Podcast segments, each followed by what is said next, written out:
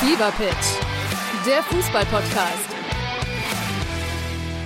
Mit Pit Gottschalk. und Malte Asmus. Jeden Montag und Donnerstag gibt's bei uns scharfsinnige Analysen und lebendige Diskussionen zu aktuellen Fußballthemen. Meinungsstark und immer mit einem Spielmacher aus der Szene. Und das Ganze natürlich bei Spotify, bei Apple, überall, wo es Podcasts gibt.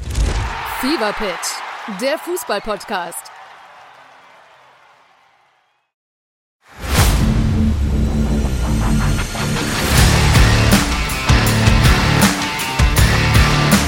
Da sind wir mit einem Spezial, meine Damen und Herren. Wir, wir sind mit der Sportstunde speziell unterwegs. Heute mit mir, Patrick Hoch und wie immer Oliver Lütschke zum Thema Handball. Aber nicht irgendein Handball. Jawohl. Nee, nee, äh, da ist doch irgendwas. Ne? Das Jahr ist noch sehr frisch. Ja, und wir So reden hier wir. wieder für die Amerikaner über European Handball. Yes, Und zwar die Handball-Europameisterschaft. Vor der Haustür, also Quasi. jetzt nicht jetzt bei mir vor der Haustür, wo ich wohne, sondern tatsächlich äh, in Deutschland in den Arenen. Und da haben wir gesagt, da müssen wir doch mal ein Spezial machen, sozusagen Handball-Nachhilfe. quasi drüber reden. Genau. Das ist natürlich dann auch ein ganz besonderes Ereignis, nicht für uns, sondern für Handball Deutschland, äh, für Sport Deutschland. Euphorie, Erwartung, Sehnsucht nach dem Titel, das sind natürlich die Schlagworte, ne, wenn wir über die Handball-Europameisterschaft in Deutschland reden. Ja, und wir haben mit jedem geredet, der vor drei, bei drei nicht auf dem Baum war und darüber reden wollte, um ehrlich zu sein. mit dem Teechen. Ja, ja, wir haben da, äh, können wir mal kurz mal sagen, wen wir so haben heute, ne? Wir Ja. haben den Sportvorstand des DRB, Axel Kromer, äh, dabei. Wir haben den Nationalspieler äh, Timo Kastening dabei. Wir haben einen sehr spannenden Buchtipp zum Thema Handball. Wir schauen auf die Stadt Düsseldorf, was das so bedeutet, denn da ist ja am Mittwoch ein bisschen was los, ne? Kommen wir später noch zu. Und wir haben natürlich auch einen Journalisten dabei, der uns das ein bisschen mal fachlich, sachlich äh, genau ähm, analysiert, wie das denn so werden kann mit Favoriten. Sinn und Favoriten. Zweck Ja, und überhaupt. Genau. aber ich will mal sagen, bevor wir da erstmal groß quatschen, wir haben ja unseren Mann der Fakten, der bringt uns kurz und knackig auf den Stand. Markus Höfel mit seinem Sportsflash. Die Handball-EM 2024, 5 Hot Facts. Das Turnier findet vom 10. bis 28.01. in Deutschland statt, wobei 24 Mannschaften in 65 Spielen um den begehrten Titel kämpfen und den Titelverteidiger Schweden entthronen wollen. Die Austragungsorte sind Düsseldorf, Mannheim, München, Berlin, Hamburg und Köln. Zuschauerweltrekord. Für das Auftaktspiel in Düsseldorf zwischen Deutschland und der Schweiz wurden bereits 50.000 Tickets verkauft. Mehr als jemals zuvor für irgendein Handballspiel weltweit. ARD und ZDF zeigen alle Spiele mit deutscher Beteiligung sowie weitere ausgewählte Partien live im Free TV. Beim Streamingdienst Stein sind zudem alle 65 Turnierspiele live zu sehen. Und die offiziellen Sponsoren der EM sind unter anderem Lidl, die Deutsche Bahn, Trivago, Wirth und Engelbert Strauß. Meine Meinung dazu, ich bin gespannt, welche Handball-Euphorie im Land entsteht und vor allem, wie lange sie diesmal hält.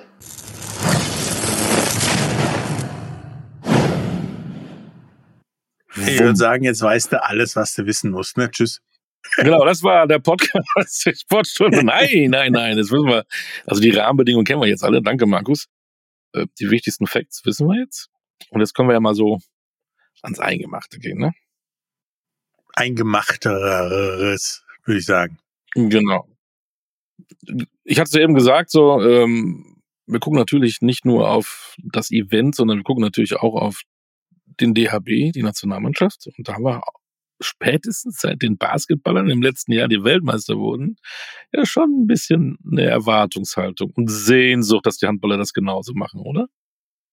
Ja, es wird Und- halt kein Weltmeister, aber so ähnlich. Das kann nicht sein, aber ein Europameistertitel oder sagen wir eine Medaille wäre schon ganz cool und dann würde die Euphorie durchs Land ziehen. Ähm, wäre schade, wenn sie in der Vorrunde direkt ausscheiden würde. So weit sind wir gar nicht. Wir sind heute positiv drauf.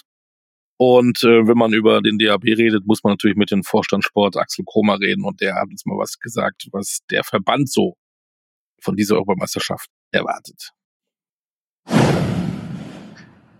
Axel, es ist nicht mehr lang. Wenige Tage äh, vor dem Eröffnungsspiel in Düsseldorf bei der Handball-Europameisterschaft. Steigt der Puls?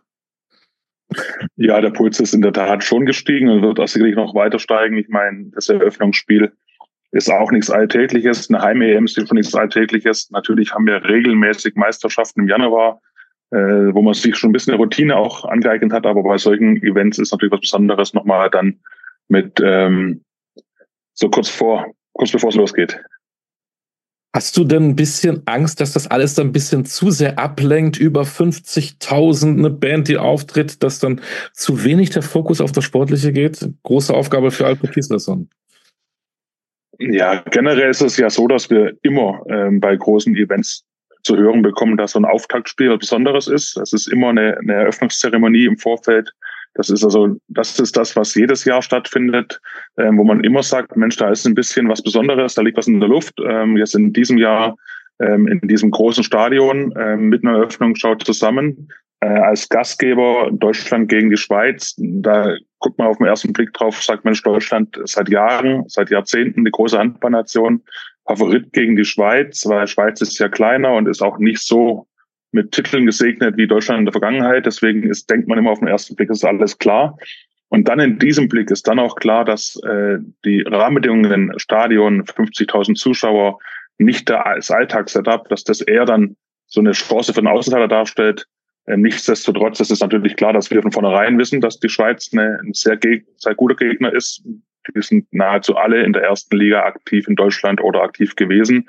Und wenn nicht, dann auch international vertreten. Also wirklich ganz, ganz tolle Mannschaft, die auch in den letzten Jahren uns große Sorgen und Aufgaben gestellt hat. Ähm, und demzufolge sind wir auch ohne diese besondere Setup schon ein bisschen gewarnt. Da bist du schon bei den Gruppengegnern. Äh, da machen wir doch gleich weiter. Über Frankreich braucht man, glaube ich, gar nicht viele Worte verlieren. Ne? Das ist auch schon wieder ein Hammergegner, auch schon in der Gruppe.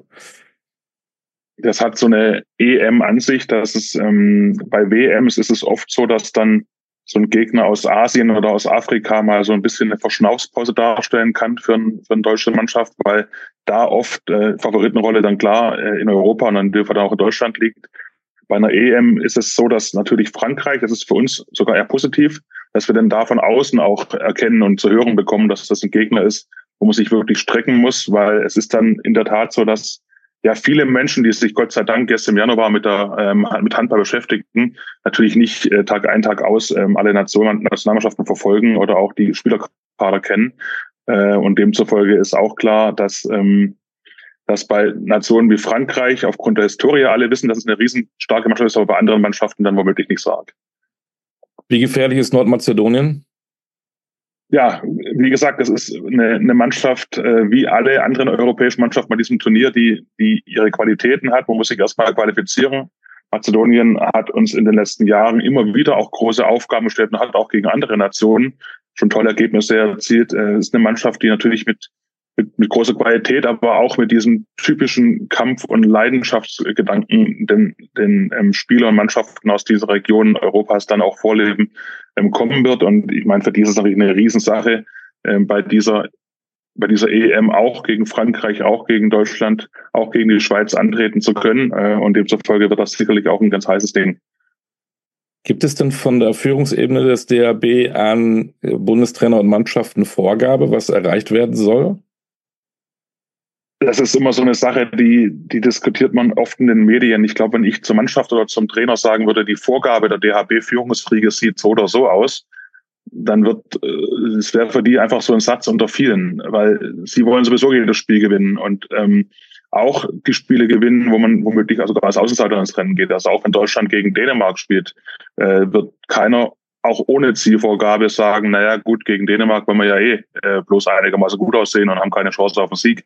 Das heißt, die Mannschaft wird jedes Spiel gewinnen wollen und das Team hat auch gegen jedes Team eine Chance zu gewinnen.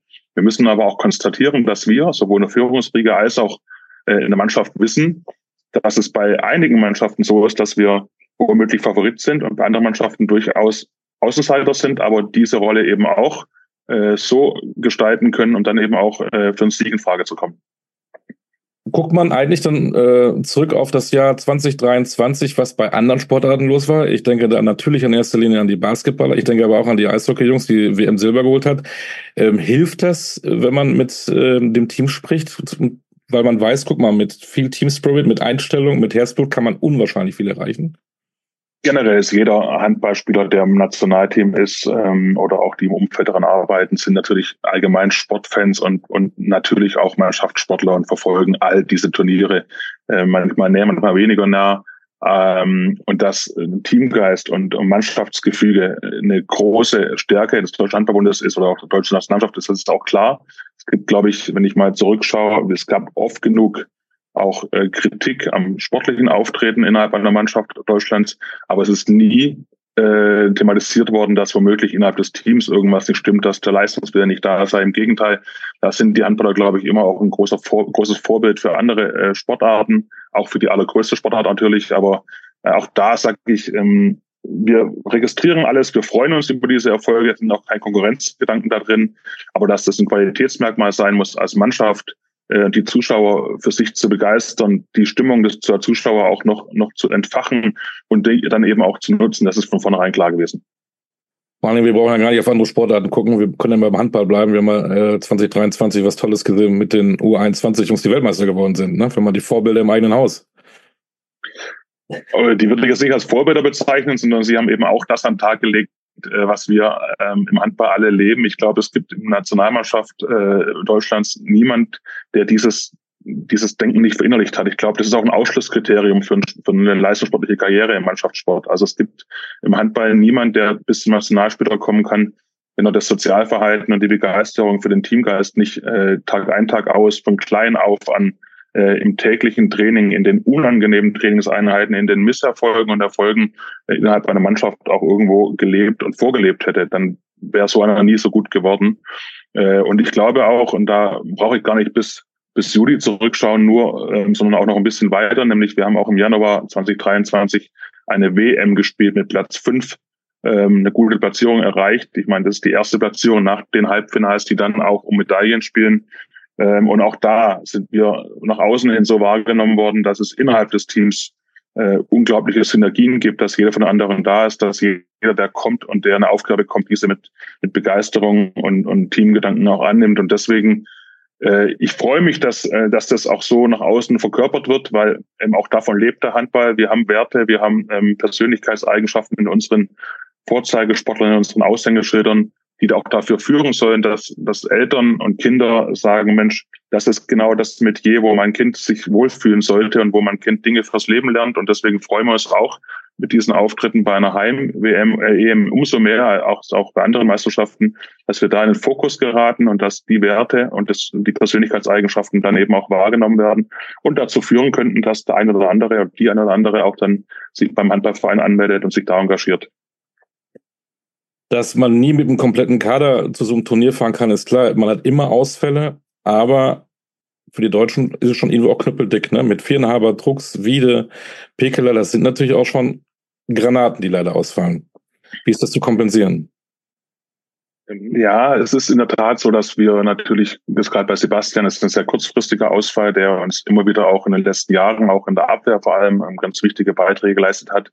Bei Fabi und bei Paul ist es eine Sache, die ist schon relativ lang bekannt, auch wenn Gott sei Dank Paul jetzt schon wieder für die Füchse schon wieder gespielt hat. Ich habe mit ihm auch lang gesprochen, aber es ist für ihn logischerweise nach der langen Pause nicht denkbar, jetzt in dieser ähm, Wettkampffrequenz jeden zweiten Tag nochmal ähm, sofort wieder zu spielen. Es kann wieder kommen, äh, hoffen wir alle drauf, aber das ist sicherlich jetzt zu früh. Solche Ausfälle sind für uns leider auch ähm, ja fast schon Gewöhnungssache. Ähm, was hat man so? Im Handball ist ein sehr körperbetonter, sehr intensiver Sport. Wir haben einen sehr, sehr engen Wettkampfkalender mit vielen Wettkämpfen, auch neben der Bundesliga, auch Europapokal, Champions League, Nationalmannschaft, ähm, Weltpokal und so weiter und so fort. Da gibt es also ganz, ganz viele Aufgaben, die die Jungs mit viel Reisen auch leisten. Demzufolge sind leider Verletzungen auch nichts Außergewöhnliches im absoluten Spitzenbereich. Wir können es besser kompensieren als andere Nationen. Wenn man WM-Fünfter geworden ist, wenn man die U21-Weltmeisterschaft gewonnen hat, wenn man jetzt eine Handball-EM vor der eigenen Haustür hat, spürst du denn eine Handball-Euphorie in Deutschland? Die Handball-Euphorie, die spüre ich in der Tat. Wir haben bei den Frauen jetzt im Dezember auch schon gemerkt, dass es ganz viele Menschen gegeben hat, die, die gesagt haben, Mensch, das wäre toll gewesen, wenn die eine größere Plattform gehabt hätten, wenn sie auch in den, in den öffentlich-rechtlichen übertragen worden wären. Ähm, die haben auch tolle Leistungen gezeigt. Wir haben ähm, jetzt auch zeitgleich wieder eine, eine Sichtung gehabt mit, mit, mit jungen deutschen Talenten, äh, wo wir auch festgestellt haben, da kommt auch ganz, ganz viel nach. Wir haben, wie angesprochen, jetzt im, im, im Juli die WM der U21 im eigenen Land vor vollen Hallen gehabt mit, einem tollen Titel.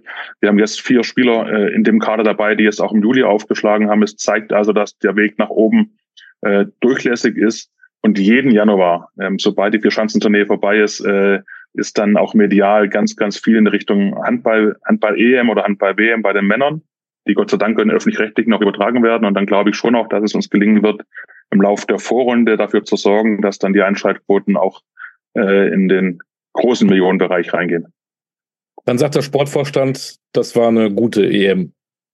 Also ich bin ähm, natürlich für den Sport zuständig, deswegen wird meine Bewertung äh, der EM vor allem daran davon abhalten, äh, ablaufen, wie wir wie wir abgeschnitten haben und wie wir auch zu diesem Abschneiden ähm, uns eingebracht haben. Es kann durchaus auch sein, dass mal eine, eine Platzierung, die auf den ersten Blick als angemessen wirkt, verfehlt wird, weil man auch äh, ganz ganz ungünstige Konstellationen gehabt hat. Äh, deswegen bewerte ich äh, oft auch Handballspiele und auch Entwicklungen natürlich nicht nur am Ergebnis der Mannschaft, sondern auch an den einzelnen Auftritten und Leistungen. Äh, aber ich bin natürlich auch einer, der als deutscher Handballbundsvertreter im Vorstand ist und natürlich nicht nur drauf schaut, ähm, ob sich äh, Linksaußen und Rechtsaußen mit tollen Quoten zeigen, sondern natürlich auch, ob es dem Sport gelungen ist, ähm, da nochmal weiterzukommen und dass wir wirklich ähm, auch für die Zukunft sorgen, weil es ist einfach so, wir haben da die Erfahrung gemacht, Heimmeisterschaften, egal ob Männer oder Frauen, tragen dazu bei, dass in beiden Geschlechtern, und zwar bei beiden Auftritten von beiden Geschlechtern, Mitgliedergewinnung für die Vereine erfolgt. Und die Mitgliedergewinnung ist die Grundlage dafür, äh, dass später mal wieder neue Talente äh, auch ganz nach oben kommen. Wir drücken die Daumen, äh, dass auch alle gesund bleiben. In diesem Sinne, danke für deine Zeit, alles Gute für die EM und bald. Sehr gerne, viele Grüße, danke. Natürlich spielen die Verbände bei der Europameisterschaft eine Rolle, ja logisch, aber eigentlich äh, im Vordergrund stehen ja eigentlich die Athleten.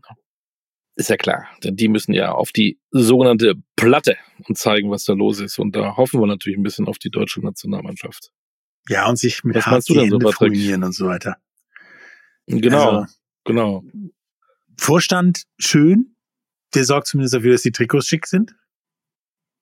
auf dem Platz spielen die Spieler, die Athleten, das ist ein bisschen was anderes. Habe noch nie einen Vorstand Torschießen sehen, also irgendwo. Obwohl der Axel Krummer ja selber auch mal gespielt hatte, aber das, das war eben vor seiner Zeit als Vorstandsmitglied. Aber natürlich müssen wir da mit einem Nationalspieler reden, ist ja ganz klar. Besser gesagt, ähm, wir haben ja noch überlegt, wer kann das denn machen? Letztes Jahr Handball, aha, Nachwuchs, U21, Weltmeister, Nachwuchs vielleicht Vorbild für jetzt die alten Säcke in einer Abführung. So sind wir auch. Wir sind auch alte Säcke und haben uns gedacht, dann nehmen wir auch Nachwuchs. Ihr kennt ihn vielleicht aus der Sportstunde. Ähm, normalerweise macht das mit Julian. Der Julian ist aber noch in Ferien, denn wir in Hessen haben noch eine Woche Ferien. Und der Ben ähm, hat, hat sich da, ja, tut mir leid. Ich habe ja keine Ferien, aber die, die Kinder halt, ne? Und die, und die Lehrer, nicht zu vergessen. Und Ben, den kennt ihr ja, der hat sich tatsächlich Timo Kastening geschnappt. Den kennen wir ja auch. Der ist ja Fever Pitch, der Fußballpodcast. Mit Pit Gottschalk und Malte Asmus. Jeden Montag und Donnerstag gibt's bei uns scharfsinnige Analysen und lebendige Diskussionen zu aktuellen Fußballthemen. Meinungsstark und immer mit einem Spielmacher aus der Szene. Und das Ganze natürlich bei Spotify, bei Apple, überall, wo es Podcasts gibt. Fever Pitch, der Fußballpodcast ähm, für MTL-Meldungen unterwegs, hat ja auch schon fast 50 Länderspiele auf dem Buckel. Wurde schon mal Europameister mit der U18 und mit der U20 und war 2020 sogar Handballer des Jahres. Ne? Ja, ganz dann, investigativ ist er dazu Sache gegangen, würde ich sagen. Genau. Dann mal Bühne frei für Ben und Timo Kastening. Hi Timo, danke, dass du dir Zeit genommen hast. Wie groß ist denn deine Vorfreude auf die EM? Vor allem am Mittwoch, da spielt ja über 50.000 Zuschauer in Düsseldorf. Ja, wie du sagst, Vorfreude. Also man spürt auch pure Vorfreude. Ich glaube, keiner von uns hat jemals vor so einem Publikum spielen dürfen. Ähm, ich habe auch häufiger auch schon gesagt, wenn ich dann gedacht habe, mir das als Kind jemand gesagt hätte, im Heim eine Heim vor heimischem Publikum mit über 50.000 Leuten beim Auftaktspiel spielen zu dürfen, hätte ich wahrscheinlich äh, nicht geglaubt oder nicht für möglich gehalten. Und deswegen ähm, versucht man sich mehr oder weniger von dem Druck frei zu machen, das Ganze einfach zu genießen. Und äh, das ja, es ist schon so, dass man vielleicht, jetzt ist es noch nicht so, aber ich kenne mich persönlich auch sehr gut, dass man vor dem Spiel dann vielleicht ein bisschen nervöser oder angespannter ist als sonst. Aber das Ganze äh, kann auch ein gutes Zeichen sein, weil meistens springt man unter Druck oder wenn so eine gewisse Anspannung da ist, äh, noch ein bisschen bessere Leistung. Deswegen äh, freuen wir uns alle drauf und äh, es wird Zeit, dass es losgehen kann.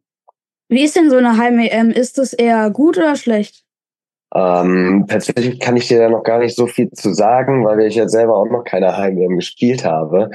Allerdings ähm, hört man von verschiedenen Leuten, die schon mal in den Genuss gekommen sind, eine Heim-WM oder EM in unterschiedlichsten Sportarten oder auch der 2007er Jahrgang, äh, die Weltmeister im eigenen Land wurden, ähm, kann es einen gewissen Flow entwickeln. Das kann wirklich dir so viel Rückendeckung geben, dass du ähm, ja mit der Mannschaft, mit den Fans im, auf den auf den Rängen ähm, wirklich so viel Energie freisetzt, um vielleicht auch mehr zu erreichen, als eigentlich möglich ist, wenn man rein von der Leistungsstruktur ausgeht. Und dementsprechend hoffe ich, dass wir diesen Flow genießen werden. Allerdings ist ein Mitspieler von mir bei der MT Melsung Ungar. Die hatten letztes Jahr die Heim-WM in Ungarn und die sind in der Vorrunde ausgeschieden. Und auch mit ihm hatte ich mich unterhalten. Er meinte, wir haben in Ungarn äh, drei, vier neue Hallen gebaut für das Event. Äh, das ganze Land hat auf sie geschaut und dann sind sie in der Vorrunde raus, rausgeflogen. Und dann meinte er auch, der Druck war extrem hoch. Du konntest diese Energie, die entfacht wurde, gar nicht auf die Platte bringen. Und dementsprechend ist es eigentlich ein warnendes Beispiel dafür, ähm, zu glauben, dass es von alle alleine geht, sondern das ist mal ein Zusammenspiel aus, wie gesettelt bist du, mental musst du stark sein, um es auch genießen zu können. Wie ist denn gerade so die Stimmung im Team? Ähm, die ist sehr gut. Wir haben wirklich eine gute Zeit hier auch als Mannschaft zusammen. Wir haben jetzt gerade noch Einzelzimmer, wo jetzt auch, bevor es losgeht, jeder noch mal so ein bisschen runterkommen kann. Ähm, ab übermorgen haben wir dann auch Doppelzimmer, wenn wir in Köln sind. Äh, das schweißt dann auch nochmal zusammen, weil dann nicht jeder nach dem Abendessen aufs Zimmer geht. Allerdings drei Wochen im Doppelzimmer reichen dann auch hoffentlich. Aber insgesamt, wir spielen Karten zusammen, wir trinken viel Kaffee, nach dem Abendessen wird sich der Nachtisch zusammen gegönnt und dann bleiben wir noch eine Stunde am Essenstisch sitzen und unterhalten uns.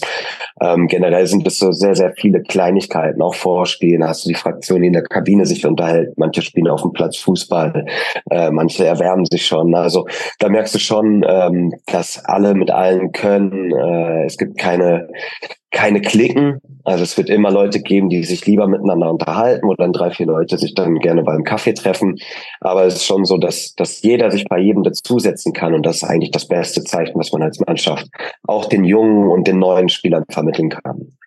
Wer wird denn dein Zimmerkollege sein? Also weißt du das schon? Oder wer ist denn generell dein Zimmerkollege? Äh, das ist, wir haben damals 2019, äh, 2019 zusammen debütiert und seitdem sind Johannes Gorler und ich immer auf einem Zimmer. Also ganz entspannter Zimmerkollege, der Johannes. Was macht ihr so zwischen den Trainings? Also wenn ihr entspannen könnt oder so? Ja, wie gesagt, manche trinken gerne Kaffee oder Tee und dann sitzen manche noch im Teamraum zusammen, spielen Dart, ähm, Karten spielen. Witches ist dann momentan unser Lieblingsspiel. Da ist dann meistens die Fraktion so bestehend aus äh, Jan jetzt nicht klein spielt auch. Mit dem haben wir jetzt noch nicht zusammen gespielt, aber da wird noch dazu stoßen. Äh, Johnny Groetzky, Steinert, Häfner und ich. Und dann so das Klassische, wenn du nicht gerade irgendwie was im Team unternimmst, ist der Physioraum noch eine sehr gern genommene Anlaufstelle, wo dann meistens zwei, drei Spieler auf den Liegen liegen, andere, andere Spieler sitzen daneben. Peter Gerschus und Bernd sind, sind auch super Gesprächspartner und so Physios. Also das ist auch so ein kleines Come-Together. Ähm, und ansonsten, wenn du dann alleine bist, der Klassiker. Der eine liest ein Buch, der andere schaut eine Serie, du telefonierst mit deiner Familie, mit deinen Freunden, mit deiner Freundin. Also da kriegst du die Zeit schon gut, gut rum. Wie ist denn eigentlich so der Bundestrainer? Ist es ein harter Hund? Alfred ist ein harter Hund, ja, aber kann auch, kann auch mal äh, ein, ein Hund sein, der annähernd kuscheln möchte. also es ist wirklich sehr autoritär, der seine Meinung vertritt und auch äh, dafür einsteht, was er von den Spielern haben möchte, was er von der Mannschaft haben möchte. Ähm, allerdings ist es auch so, dass dass er der Mannschaft den Rücken frei hält. Er möchte, dass die jungen Spieler sich gut fühlen. Er sorgt im Training dafür, dass das gute Laune ist. Du wirst auch zwischen den Einheiten von ihm in Ruhe gelassen, sodass sich jeder so entfalten kann, wie er das möchte. Also er ist eigentlich so ein sehr, sehr guten Mix aus. Er lässt die lange Leine, kann den Hund aber auch bei der kurzen Leine haben und äh, das macht er wirklich, macht er wirklich gut. Was denkst du, wie weit ihr kommt? Also was könnt ihr erreichen? Ihr habt ja schon eine gefährliche Gruppe. Ja, das hast du sehr, sehr gut analysiert. Also wirklich, ich glaube, unsere Hauptrunde geht im ersten Spiel gegen die Schweiz los. Ähm, die Schweiz gespickt mit wirklich richtig vielen Topspielern aus der Bundesliga, aktueller Torschützen, erster äh, mit Andy Schmid, absolute Legende, der äh, in einem Spiel immer noch der beste Mittelmann der Welt sein kann ähm, mit Nikola Portner im Tor, Torhüter vom Champions League Magdeburg, mit Samuel Zehnder auf links außen, einer der besten links außen der Liga.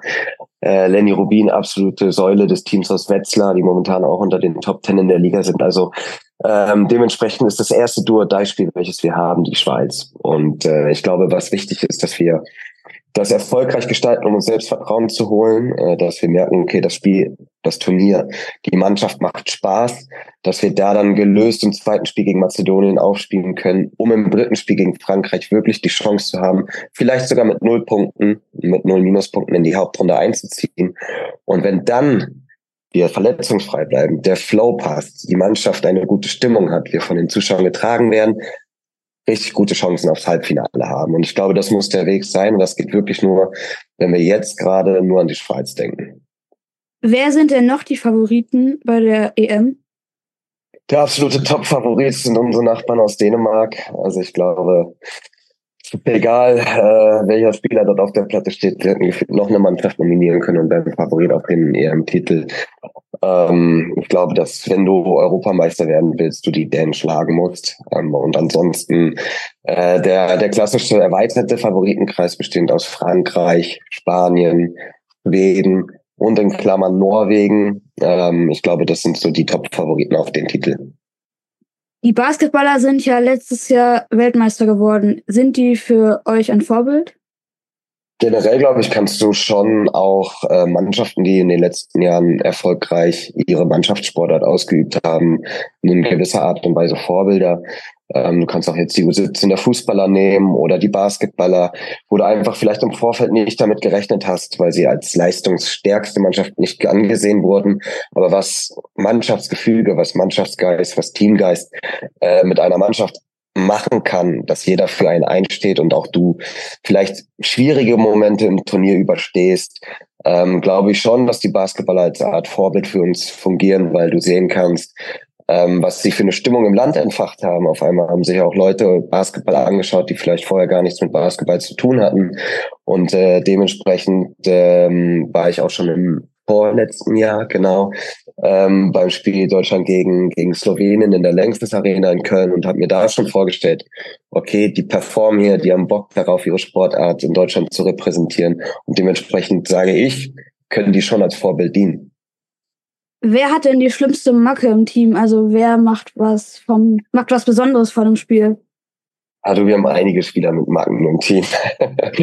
ähm, da einen rauszupicken, der die schlimmsten Macken hat, sehr, sehr schwer. Äh, vor dem Spiel ist es tatsächlich so, dass dann doch alle Spieler auch im Tunnel sind ähm, und sich dann auch auf Wesentliche konzentriert wird. Aber wenn ich jetzt mal hier so bei uns dran denke, also wen du auf jeden Fall nie abstellen kannst, einer, der immer redet, das ist Andy Wolf.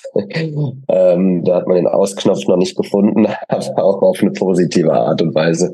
Und ansonsten äh, so einer mit einer, mit einer Macke gibt's nicht, aber wir haben alle unsere kleinen, unsere kleinen Aussetzer mal. Vor allem, wenn du über mehrere Tage nur mit, nur mit Gleichgesinnten und Männern aufeinander hockst, ich glaube, da, da ist jeder dann irgendwann mal ein bisschen wirr im Kopf. Wer ist denn in der Kabine der DJ? Das bin ich tatsächlich. Und welche Musik spielst du dann so? Vorspielen ist es momentan ein Mix aus ähm, Klassikern und ein bisschen Rockmusik und äh, gepaart mit viel Housemusik. Ich weiß nicht, Fischer und Chris Lake sind da momentan bei mir in der Playlist auch viel zu finden. Ähm, ist immer so ein, ein ganz bunter Mix. Und nach den Spielen haben wir da so, ein, so eine anderthalb Stunden Medley, ähm, wo dann 80er, 90er, neue deutsche Welle aus den 80ern, äh, ein paar Party-Songs, da, der läuft immer anderthalb Stunden durch und äh, der, ist, der ist absoluter Eins. Wer ist denn ein Vorbild? Für mich war es eigentlich immer seit meiner Jugend Oliver Kahn als Sportler, ähm, weil er für diesen unbändigen Willen stand, der nie aufgegeben hat, äh, egal ob er mit dem Rücken zur Wand stand oder mit 2 zu 0 schon geführt hat. Er wollte immer das Maximum aus seiner Mannschaft rausholen und äh, das waren ja viele Spiele, wo er mich inspiriert hat, wo ich gesagt habe, okay, Ähm, er sagt immer so schön, Eier musst du zeigen und ich finde, er hat für Fehler eingestanden, die er gemacht hat. Er hat die Mannschaft zum, zum absoluten Siegeswillen getrieben und äh, sowas mag ich. Ist egal, ob du mal den Tag äh, die Qualität auf die Platte bringst oder nicht, aber die Einstellung sollte immer stimmen und deswegen war mein sportliches Vorbild, äh, war das immer Oliver Kahn. Und aus dem Handball bezogen fand ich Stefan Kretschmer klasse, genauso wie Mirza Jomba. Das war ein Rechtsaußen, der bei den Kroaten gespielt hat, der auch immer sehr, sehr viele schöne Tore von Rechtsaußen geworfen hat. Den fand ich dann als kleiner Pengel dann auch, auch wirklich super. Was machst du, wenn ihr Europameister werdet? Oh, ähm, ja, das habe ich, da habe ich tatsächlich noch nicht dran gedacht. Ja, wir haben am 28. wäre das Finale und am 3.2. hätten wir schon das nächste Pokalspiel in der Liga. Tatsächlich sehr, sehr wichtig für uns, weil es das Viertelfinale ist. Und dementsprechend würde es wahrscheinlich eine kurze, aber sehr, sehr ausgiebige Partynacht werden. Dann danke, dass du dir Zeit genommen hast. Ich drücke euch auf jeden Fall die Daumen und, und ich hoffe, du hast eine gute Zeit. Vielen Dank. Hat mir sehr, sehr viel Spaß gemacht, lieber Ben. Danke. Hat alles gepasst für dich? Ja. Ja, sage mal. Brauchst du nicht aufgeregt sein, war doch wieder eins. Hast du besser gemacht als mancher Reporter. Danke. Ja, sehr, sehr gerne. Tja, das wäre ja irre, wenn da die Deutschen wirklich Europameister werden und Timo Kastening äh, nicht nur er dann feiern kann, ne? auch wenn es vielleicht kompakt, kurz, knackig ist, aber ich glaube müsste schon. auch die Europameister im die, Speed die feiern. Wissen, ja, die wissen, wie man den feiert. Ne? Sollen sie dann auch, absolut. Ja, aber ich glaube, äh, jetzt werden wir mal fachlich, sachlich, oder? Können wir das? Ja, wir beide nicht, deswegen.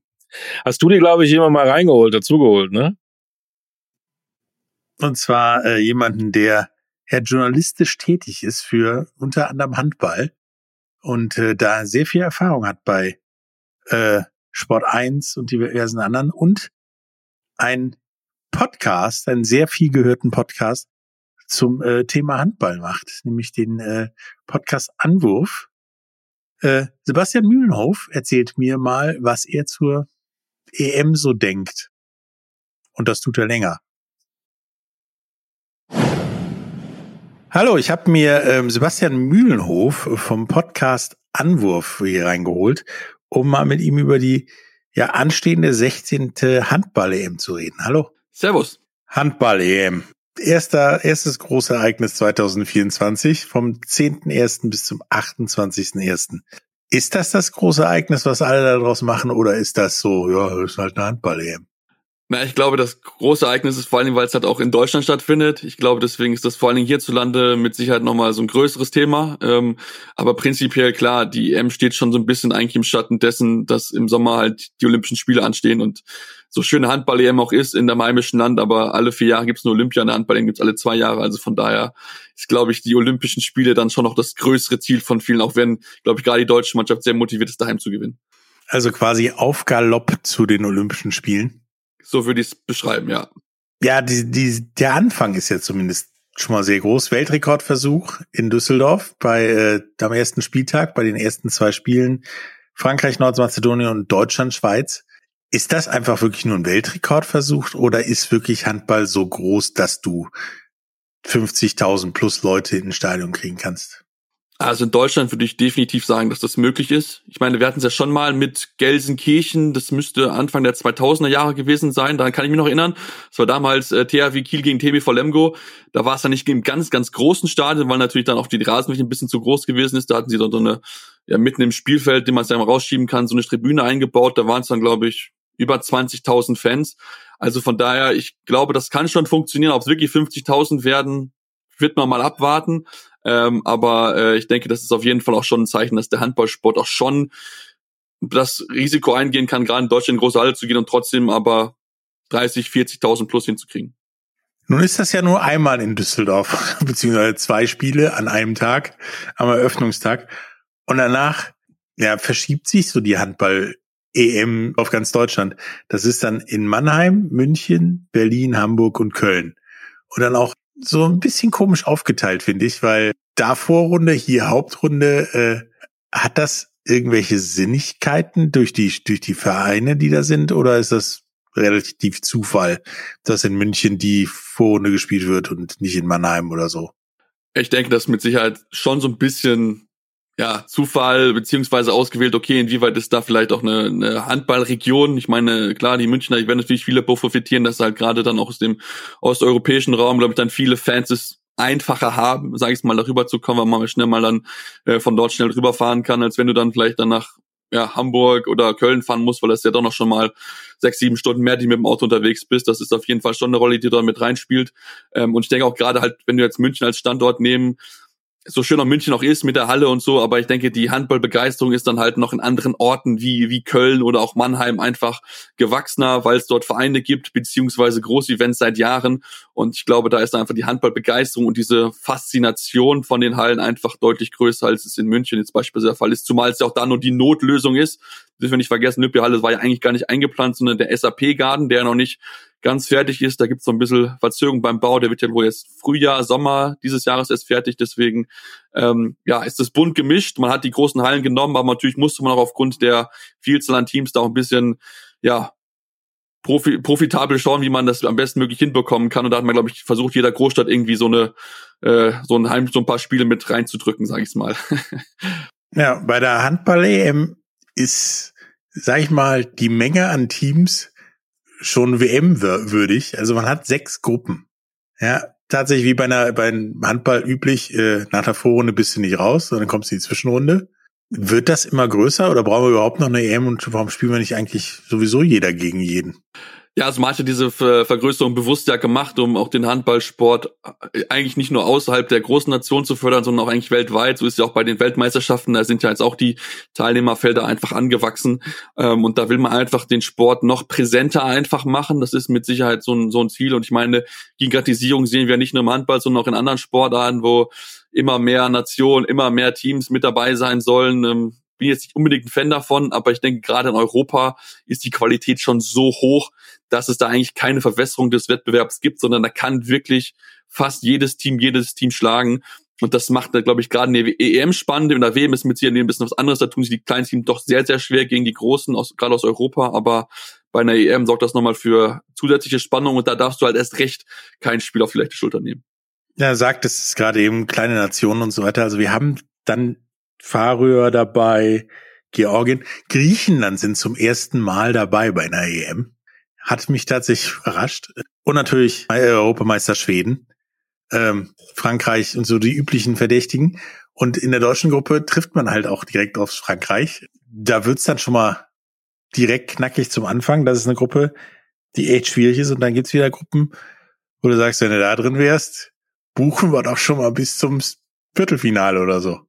Ja, das ist, das ist schon, also da, da ist schon, äh, ja, nicht, nicht alles so gelaufen, wie man sich vielleicht erhofft hat. Ich meine, gerade natürlich Frankreich, das wird schon eine immense Herausforderung einfach werden. Das muss man, muss man so sagen. Ähm, die Schweizer und auch die Nordmazedonier sollte man eigentlich schlagen, gerade bei den Ansprüchen, die man hat, durchaus auch Richtung Halbfinale zu gehen. Ähm, Finde ich, dass es schon machbar ist, prinzipiell, aber natürlich auch da, das darf man halt nicht aufpassen. Gerade Schweiz ist eine Nation, die im, Sta im Kommen ist. Andy Schmid zum letzten Mal wird antreten, hat jetzt beim Testspiel gestern nochmal eben zehn Tore geworfen. Ähm, also der ist auch richtig nochmal on fire und möchte es, glaube ich, gerade nochmal dann vor so einem Kulissen nochmal zeigen, was er noch im Tank an den letzten Wochen, Monaten, die er jetzt noch spielen wird, äh, als, als Spieler, als Regisseur auf, Mittel, auf der Mittelplatte. Also das wird doch, glaube ich, ähm, ja, keine einfache Aufgabe, aber ich finde, da gibt es auch andere Gruppen, die durchaus schwieriger sind. Wenn ich jetzt zum Beispiel Gruppe C schaue, Island, Ungarn, Serbien, Montenegro, da kann jeder weiterkommen. Also das ist wirklich, wirklich ein Duell auf Augenhöhe da, glaube ich. Das wird äh, heißer Tanz werden für die, die nach München kommen. Die können sich, glaube ich, auf sechs hochklassige Gruppenspiele zwischen den drei, vier Teams freuen. Ja, genau, die Gruppenauslosung. Ganz komisch. Da hast du eine Gruppe B, Spanien, Österreich, Kroatien, Rumänien da kannst du dir auch einen aussuchen, der weiterkommt. Und dann hast du eine Gruppe, äh, was ist das? E, Schweden, Niederlande, Bosnien-Herzegowina, Georgien. Naja, da ist nur die Frage, wer kommt ohne Niederlage raus? Ja, das wird wahrscheinlich darauf hinauslaufen. Also die Schweden und die Niederländer sind definitiv die Favoriten. Klar, Bosnien kann vielleicht an einem guten Tag überraschen, aber das glaube ich einfach nicht. Dafür fehlt es dann auch einfach auf gewissen Positionen an Qualität.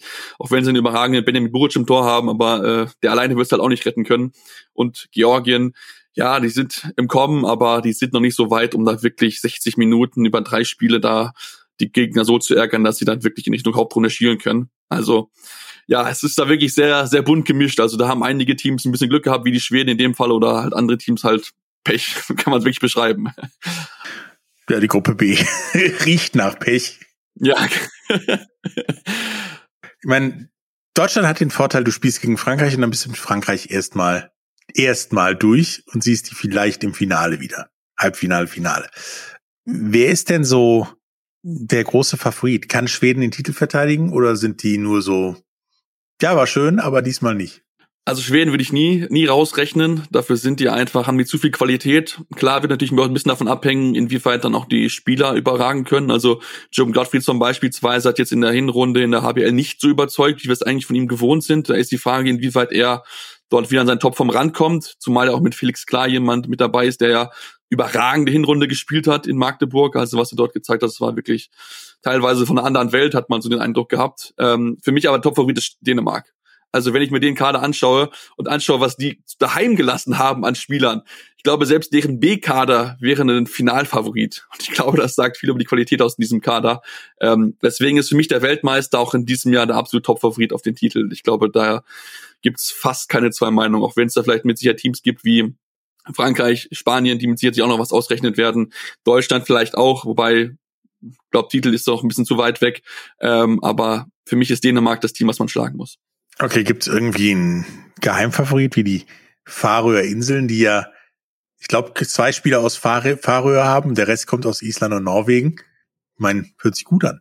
Ja, also die Färöerinseln sind mit Sicherheit eine Mannschaft, die man nicht unterschätzen sollte. Ne? Da gibt es auch schon den einen oder anderen Spieler, der auch in der Bundesliga tätig ist. Ne? Elias Elefsen Skipper Gutu beispielsweise, der beim Kiel unter Vertrag steht, aber auch einen Hakun, äh, Hakun West Aftaigum, der auch mit dabei ist, der bei den Füchsen mittlerweile spielt. Olli Mitchum, auch noch eine sehr spannende Person, die äh, in den Junioren-Turnieren für viel Furore gesorgt hat und auch ja schon seine Qualitäten bewiesen hat und wahrscheinlich auch noch den Schritt zum großen Team demnächst machen wird. Ähm, aber für mich so dann Verein-Favorit immer irgendwie Island. Ähm, man hat die immer auf der Rechnung, weil die einen enorm starken Kader einfach haben. Und Dago Sigurdsson hat gesagt, offensiv sind wir Weltklasse, nur defensiv halt noch nicht. Und ich glaube, daran wird so ein bisschen dran hängen. Kriegen sie eine gute Defensive hin, dann kann das auf jeden Fall funktionieren. Ansonsten können sie halt wieder so ein Team sein, wo man sich am Ende sagt, ja, viel Qualität vorhanden, aber für den großen Wurf reicht's einfach noch nicht. Ja, und die haben ja auch nicht, äh, nicht eine Selbstläufergruppe, sage ich mal, mit, mit Ungarn, Serbien und Montenegro. Genau. Das ist schon von Anfang an schwierig, sage ich mal. Und zumal diese Teams halt Handball kämpfen. Also die werden den Isländern das Leben schwer machen in der Offensive. Also das wird wehtun, sag ich mal, wenn die durch die Abwehr durchkommen wollen. Das ist wahrscheinlich richtig. Das sind äh, nicht die einfachsten äh, Handballdefensiven, sage ich mal. Schön spielen wird zur Nebensache. Wie hast du denn so für dich den, den, den Verlauf der EM so im Kopf? Kommt Deutschland weit oder wird wieder Zwischenrunden-Zittern sein oder, naja, Vorrunden-Zittern hoffe ich natürlich nicht, aber du weißt, was ich meine. Ja, ich, ich weiß, was du meinst. Also ich denke, dass Vorrunde ähm, das auf jeden Fall schon möglich sein sollte, auch als Erster rauszugehen. Klar, das wird keine einfache Aufgabe, aber das Gute ist, man hat die zwei Spiele gegen Schweiz und Nordmazedonien, um sich dann vorzubereiten zum großen Gruppenfinale gegen Frankreich am 16. Und das wird mit Sicherheit sehr hilfreich sein für die Mannschaft. Ähm, und ja, also ich denke, Hauptrunde ist natürlich Pflicht, da gibt's gar keine Diskussion und dann wird es wirklich spannend zu sehen sein, wie halt gerade dann passieren wird, wie die Teams rauskommen. Also was passiert mit Gruppe B, Gruppe C? Wir haben es schon angesprochen, Spanien, Österreich, Kroatien, Rumänien, Gruppe B, Island, äh, Gruppe C haben wir auch schon erwähnt. Mit wie viel Haupt, wie viel Minuspunkten kommen diese Teams in die Hauptrunde? Weil das ist ja etwas, was man nicht vergessen darf. Die Punkte, die man gegen den Gruppengegner hat, sammelt, nimmt man mit in die Hauptrunde. Und das, glaube ich, kann sehr entscheidend sein. Wenn man mit 2 zu 0 reingeht und dann vielleicht auch Teams reinkommen mit einem 1 zu 1, 0 zu 2, dann kann das möglich sein, aber ich denke, das wird eine riesengroße Herausforderung für die Mannschaft werden. Ähm, das Spiel gegen Portugal hat mich jetzt nicht so positiv gestimmt. Ähm, da gab es doch äh, einige Lücken, auch gerade defensiv. Ähm, und man muss einfach sagen, die Kadertiefe ist bei der deutschen Mannschaft nicht so stark, wie es halt bei anderen Nationen ist. Das dürfen wir nicht vergessen, auch wenn Martin Hander das überragend gemacht hat, jetzt beispielsweise gegen Portugal. Aber ob er das halt die ganze Turnier überzeugen wird, wird man halt sehen. Und ich denke, gerade wenn auch dann in der Abwehr dann durchgewechselt wird im Innenblock, haben wir wirklich Sorgen und das wird, glaube ich, eine riesengroße Herausforderung und deswegen sehe ich die deutsche Mannschaft noch nicht im Halbfinale, um ganz ehrlich zu sein. Dann hoffen wir mal, dass du nicht der Nostradamus bist, Unrecht. Nostradamus bist oder Unrecht hast, ähm, dass wir trotzdem irgendwie ins Halbfinale kommen und dann, dann gucken wir mal. Kann ja wie 2007 ja auch. Also da waren wir auch nicht Favorit und haben es ja trotzdem ins Finale geschafft. Also mit so einem Publikum im Hintergrund ist alles möglich. Ja? Gibt es denn außer diesem komischen Modus, der so eine Sache ist, die für jeden, der Sport guckt, immer wieder ist so, was? Hauptrunde, Zwischenrunde, keine Ahnung und so weiter. Irgendwas, was du für die nächste EM ändern würdest, oder würdest du sogar noch mehr Teams dazulassen? Also ich würde nicht mehr Teams dazulassen. Ich glaube, das wird nicht helfen, weil es dann auch die Qualifikation ja noch mehr verwässern würde. Ich bin prinzipiell jetzt auch kein Fan der Hauptrunde. Also ich mag es auch lieber so K.O.-Runden und dann, ähm, ja, dann wirklich eins gegen eins, dann wirklich, das ist, glaube ich, einfach spannender, wenn man sagt, so hat Achtelfinale, Viertelfinale, Halbfinale, Finale. Ähm, das ist, glaube ich, einfach noch mehr Spannung, die damit reinbekommt. Und eigentlich das Größte, was ich ändern würde, ist eine Handball-EM alle vier Jahre stattfinden zu lassen. Weil ich finde, alle zwei Jahre ist es zu viel einfach. Weil klar, natürlich, mal alle freut sich drauf, aber das wässert doch irgendwie den EM-Titel, weil wenn du jetzt dieses Jahr nicht gewinnst, kannst du halt in zwei Jahren halt nochmal gewinnen. So denkst du halt, okay, gut, dann ist es halt in Anführungsstrichen nicht so schlimm. Klar, man möchte natürlich nicht verlieren, aber ähm, ich finde, da würde man der Wertigkeit noch ein bisschen mehr schaffen und auch einfach ähm, ja auch mehr Aufmerksamkeit vielleicht noch generieren. Weil klar, natürlich außerhalb des Fußballs in Europa schwierig, aber ähm, ich denke, das würde man auch mit einer vierjährigen äh, Abstand zwischen den Großturnieren oder den EM-Turnieren auf jeden Fall schaffen. Tatsächlich halte ich das auch für besser, denn äh, es war ja wirklich so dieses Jahr in den Kalender geguckt, gerade umgedreht, wie ist schon wieder EM. War das nicht gerade? Nein, war es gefühlt schon, aber doch nicht gerade. Ähm, dann wünsche ich dir viel Spaß bei dieser Handball-EM und es hat mich äh, sehr gefreut, deinen fachmännischen Input über die EM zu, äh, zu bringen. Und äh, ich gehe auf jeden Fall zu den Eröffnungsspielen und guck mir das dann mal an ob wir da auch 50.000 kriegen oder weniger oder noch dazwischen irgendwie sowas. Und dann gucken wir mal, ob du recht hast und das Halbfinale nicht doch vielleicht dann der Schlüssel zum Sieg am Ende wird und wir doch äh, gegen Schweden im Finale stehen oder sowas und das Finale gewinnen. Wer weiß. Schön wäre es auf jeden Fall. Also, aber das wird man, wird man glaube ich mal sehen. Das, also Öffnungsspiel auch dabei. Das wird, glaube ich, Toll, toller Auftakt. Dank dir. Jo, jetzt sind wir ja gut informiert. Mal gucken, was so alles eintrifft, was so ein Sportjournalist da von sich gibt, ne? Ob er denn wirklich so viel Ahnung hat. Man weiß es nicht, man weiß es nicht. Bin ja gespannt auf die Färöer, muss ich ja sagen, ne? Das ist ja wirklich echt spannend. Die Fähringer, genau. Die ich war sogar mal, mal, mal da, das ist ganz cool. Da haben die ja sogar Gras auf den Dächern also, und, und fünf Millionen Schafe. Das ist schon ja, die hatten doch auch mal so, Fußball, so einen Fußballplatz am Hang, auf dem tatsächlich eines der ersten Länderspiele gespielt wurde oder so. Ganz, ganz schlimmes ja, Ding. Schauen wir mal. Mittwoch geht's dann los, ne?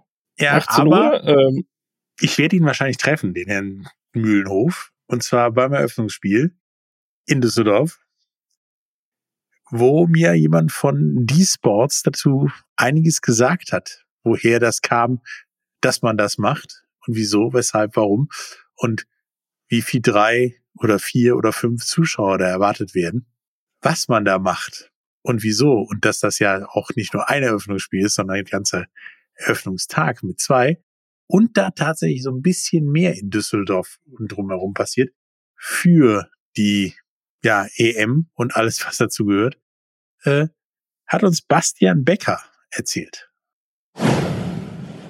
Hallo, ich habe mir mal Bastian Becker von die Sports ins Boot geholt, um ihn zu fragen, was denn da als Eröffnungsspiel bei der Handball-EM ansteht, weil das ist nicht ein Eröffnungsspiel, sondern es werden viele Zuschauer da sein und es ist ein Weltrekordversuch, richtig?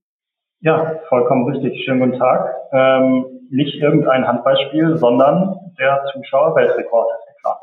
Wie, wo steht der denn jetzt? Also ich meine, wir wissen, die Arena fast 52.000 noch was Zuschauer. Beim Handball können es dann drei, vier mehr sein im Zweifelsfall. Äh, wo ist denn der bisherige? Also wie weit sind wir vorbei oder dran? Nagel mich nicht auf den allerletzten Platz fest, aber ich glaube, der liegt so bei knapp über 44.000. Übrigens auch aufgestellt in Deutschland, in Frankfurt. Ähm, damals ein Ligaspiel und ähm, wir tendieren jetzt definitiv über 50.000. Also wir werden den etwas mehr übertreffen als nur knapp, sagen wir es mal so. Ja, doch, das sollte schon, das sollte schon deutlich sein. Alle Karten sind äh, weg, die Nachfrage ist riesig. Also wir werden da mehr als 50.000 Handballfans im Januar in der Merkur Spielarena begrüßen dürfen. Ja, am 10.01.2024 äh, um 18 Uhr, glaube ich, in der Merkur Spielarena. Ja. Wie hältst, was hältst du denn von der Paarung für ein Eröffnungsspiel? Das habe ich heute mitbekommen.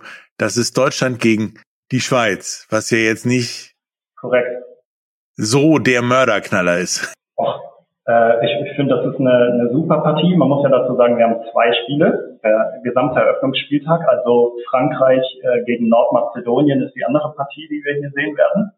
Und dann ähm, zur offiziellen Eröffnung abends äh, zur Primetime, glaube ich, dann Deutschland gegen die Schweiz ist an sich ein, äh, ein super Spiel. Ähm, Schweiz ist gespickt mit vielen Bundesliga bekannten Spielern. Ähm, da gibt es also viele Gesichter, die hier lange auch in Deutschland gespielt haben oder schon spielen. Ist also keine schlechte Truppe, wird sicherlich ein ambitioniertes äh, Unterfangen zum Auftakt. Und äh, was uns auch sehr freut, die Schweiz bringt auch gut Zuschauerinnen und Zuschauer mit. Also ein, ein Fanmarsch geplant, so wie ich gehört habe, der Schweizer Fans. Äh, es wird eine, eine Choreo geben, wie ich das gehört habe. Also das ist schon stimmungsvoll. Also ein größeres Event sozusagen. Ähm, wie seid ihr denn darauf gekommen? Also ich meine, nun ist Handball EM klar, in Deutschland immer ein gutes Ding, gute Fernsehquoten, gute Zuschauerzahlen. Aber in einem Fußballstadion das zu machen, ich sage mal, da kommt man nicht sofort drauf. Das stimmt, äh, wenn man nicht wir ist. Ähm, man muss dazu sagen, ähm, Fußballstadion ist auch für unsere Arena hier, für die Merkur Spielarena, gar nicht so der richtige Begriff, sondern es ist eine, eine Multifunktionsarena. Das heißt, wir können das Dach zumachen und wir können auch heizen im Winter. Das ähm, hat viele, viele Vorteile für solche Veranstaltungen. Ähm, gab auch schon Boxkämpfe. Klitschko hat hier mehrmals zum Beispiel geboxt mit Dach zu. Ähm, das ist also immer mal wieder möglich. Und gemeinsam mit dem Deutschen Handballbund haben wir gesagt, die, der DHB hat ja das Jahrzehnt des Handballs ausgerufen haben wir gesagt, ähm, lass uns doch mal was wirklich Besonderes machen und einmal in diesen Dimensionen Handball spielen, was es noch nie gegeben hat und mal richtig, das Motto der EM ist ja here to celebrate, also auch mal richtig den Handball und seine Fans feiern. Und äh, dann ging die Überlegung eigentlich recht schnell äh, und äh, die Arbeit daran auch recht schnell los. Ähm, war denn eine Nummer kleiner, so sowas wie Kölner Arena oder so, keine Option oder sollte das sofort großes Ding sein? Das muss der Deutsche Handballbund im Zweifelsfall entscheiden. Ähm, ich glaube, wir waren relativ schnell beidseitig von der Idee angefixt, äh, sowas zu machen. Also größer, anders mal neu denken, unser Ding. Und da waren beide Seiten relativ schnell von überzeugt. Man geht ja dann noch nach, nach Köln für die Finalpartien. Ähm, aber das hier sicher ähm, das sehr schnell Freunde gefunden. Ja, es ist vor allen Dingen dann von der Zuschauerzahl schwierig zu übertreffen, sage ich mal. Das stimmt. Wenn äh, das einer übertreffen will, dann muss man schon, glaube ich, irgendwo ein College-Stadion in den USA ein Dach drauf machen und Handball spielen, so in die, in die Richtung. Was ist denn so im Rahmenprogramm, außer dass es zwei Spiele sind und dass die Schweizer einen Fanmarsch machen wollen, angesagt, damit die Leute da auch nicht nur Handball gucken? Ja, also es gibt ähm, hat zwar auch was mit Handball gucken zu tun, aber was wir zusätzlich da noch drumherum integrieren, ist ein internationales Jugendturnier, das äh, schon am 8. Januar losgehen wird hier in der Stadt, weil im äh, Juniorenhandball ist es nicht so, dass man auf Vereinsebene international aufeinander trifft. Das haben wir mal geändert, gemeinsam mit der HBL und dem DHB. Das heißt, dieses Turnier wird äh, auch schon die zwei Tage vorher hier in der Stadt stattfinden, so dass Zuschauerinnen und Zuschauer, die eventuell schon da sind, da auch sehr gerne die, die Stars von morgen schon sehen können. Und ähm, Thema Rahmenprogramm am Spieltag selbst haben wir uns tatsächlich auch in Kooperation mit dem DHB überlegt. Ich habe es gerade schon gesagt, wir wollen die Fans auch feiern und ähm, haben uns das äh, jetzt mal sehr wörtlich genommen und ähm, sind da in, den, in der Organisation einer Party direkt in der Arena danach, nach dem Deutschlandspiel, wo wir bis zu 4000 Karten gerade kostenfrei ausgeben wo wir gerade Live-Acts äh, finalisieren und so weiter. Und ähm, dann nehmen wir das, wir feiern die Handballfans sehr wörtlich und dann wird hier noch ein bisschen Rambazamba in der Merkur Spielarena gemacht. Also quasi Platzsturm mal ein bisschen anders. Es wird nicht, wird nicht im Infield sein, ähm, sondern im Umlauf, aber ähm, ja, wir, also wir freuen uns darauf. Auch da die Nachfrage sehr, sehr groß. Über 3000 der Karten sind auf jeden Fall dafür schon weg. Und das wird, äh, das wird cool. Dann äh, bedanke ich mich herzlich bei dir für das Interview und dass du uns ein bisschen über das Eröffnungsspiel aufklären kannst. Wir sehen uns beim Eröffnungsspiel und äh, ich wünsche dir alles Gute. Bis dahin. Super. Vielen Dank. Ciao. Tschüss. Ja, wie schön, dass du dann vor Ort sein wirst und uns und allen im Nachgang auf allen Kanälen berichten kannst, was denn da so los war. Dann kriegst du ja. so eine Plakette, weil du beim Weltrekord dabei bist, kriegst du so einen Stempel ich auf die Stirn. Tatsächlich ich war überhaupt dabei. keine Ahnung. Kommst du ich ins weiß nur, dass ich kann man deinen Namen überraschend gute Plätze habe. ja, und äh, gegönnt. mir das aus der Nähe angucken kann. Ich auch übrigens. Ich auch übrigens auf dem Sofa. Ich, ich ziehe mir das natürlich rein, ist ja ganz klar. Wahrscheinlich wird es nicht ja. so kalt wie da, aber sonst. Stimmt, ist man sonst in der Halle ja gar nicht gewöhnt, ne? Richtig. Ja. Also ich meine, da ist zwar eh immer warm in der Merkur-Spielarena, weil da kann man ja ein Dach zumachen, aber wird trotzdem schon genau. kälter als in der Turnhalle, glaube ich. Wahrscheinlich auch. Bin gespannt, was das so auch für die Spieler äh, bedeutet, wenn da so irgendwie, keine Ahnung, wir haben es ja eben auch mal gehört, wenn da so 50.000 Menschen da drin sind, das sind ja gar nicht gewohnt. Das größte war in der längstes Arena, war mit 20.000 Mal, das sind fünf, das sind nochmal mehr als doppelt so viel, das ist schon krass, ne? Ja, und das ist auch eng, würde ich sagen, weil so ein Handballfeld ist ja, dann sitzt nah dran, würde ich sagen. Ganz genau. Aber Stimmung will gut sein und äh, nicht nur im sportlichen Bereich, sondern auch in der Kultur. Denn es gibt ja den EM-Song Celebration. Und ich glaube, wenn den alle hören, dann wird er sowieso, selbst der Patrick wird da rumwippen wie eine, äh, bei Let's Dance, glaube ich. Ja, wir werden sehen, die ganze Tribüne wird wippen, wenn ich wippe, aber. Die wird beben, ne? Nicht nur, weil du dich dann bewegst, sondern die ganze Tribüne wippen wird nach Celebration. Das ist ein Song von Culture Candela. Da wird die Post abgehen. Und die Jungs von Culture Candela sagen, das soll sogar besser werden als alles das, was wir aus den USA. Hören wir mal rein. Eröffnungsspiel äh, 10. Januar Düsseldorf, da erwartet man 50.000 und Culture Candela singt äh, Celebration. Das ist schon geil. Ja, ich sag, das ist, ja, ich sag, das ist der deutsche Super Bowl. Also nicht weniger als, als der deutsche Super Bowl. Das ist die Eröffnungs, Eröffnungsfeier. Und da zeigen, äh, da zeigen die ähm, Germanen, Allmanns, zeigen mal der ganzen Welt, wie man so eine, ähm, wie man so eine Eröffnungsfeier macht, ne? Wie handballaffin seid ihr beiden denn eigentlich so? Oder ihr, ihr alle vier? Ist lustig. Mhm. Äh, wir kommen ja aus Berlin. Das ist ja auch eine äh, Handball-Hochburg durch die Füchse. Leider war ich zwar in der Halle schon sehr oft, aber nicht, die Füchse gespielt haben, sondern meistens eigentlich bei Alba. Das ist so, das liegt uns, glaube ich, also jetzt uns beiden äh, näher Basketball. Matteo ist auf jeden Fall ein alter Baller ich bin grundsätzlich total sportbegeistert. Ich verfolge sehr viel Sport. Handball, muss ich sagen, ist nicht so ganz doll immer auf meinem Radar gewesen. Muss ich leider gestehen. Aber ich kann zu meiner Verteidigung sagen, wir haben ja jetzt auch im Zuge dieser Social Media Kampagne und so haben wir schon ganz viele Handballer getroffen. Und ich muss sagen, das sind alles richtig, richtig feine Kerle. Also wirklich ganz, ganz tolle Typen. Abgesehen davon, dass ich großen Respekt vor dem Sport habe, weil es wirklich eine sehr physische Angelegenheit ist. Da geht's zur Sache und die sind halt keine Memmen, so wie im Fußball, wie man das häufig sieht, äh, und die sind aber auch alle total, ähm, also es klingt so blöd, aber bodenständig. Also es sind total echte Typen, mit denen es Spaß macht, abzuhängen. Und ich würde mit denen auch, glaube ich, privat gerne ein Bier trinken, nicht so wie mit Fußballern. Ich glaube, Fußballer sind da so ein bisschen, bisschen anders unterwegs. Da hätte ich, glaube ich, gar nicht so viel Bock drauf, unbedingt. kann, ich, kann ich alles nur, ähm, kann ich alles nur bestätigen und zustimmen. Und noch hinzufügen, dass ich glaube, wir sind eher so, wenn wir ähm, richtig gehypt waren beim Handball, da war das so die Brandära, äh, die die äh, Kretsche Pommes Zeit irgendwie so eine so der der Vibe ähm, und tatsächlich Kretsche ist ja der geistert hier sowieso in Berlin rum in allen Ecken und so, den trifft man ja auch auf auf äh, sportentfernten Veranstaltungen, sage ich mal. Ähm, und ich habe den so ein bisschen näher kennengelernt und Pommes auch beim Golfen. Und ähm, dadurch bin ich da irgendwie auch wieder, wieder so dem Handball näher gekommen, sage ich mal, über Umwege. Sind auf jeden Fall beides sehr gute Golfer und sehr, sehr gute Firebeaster.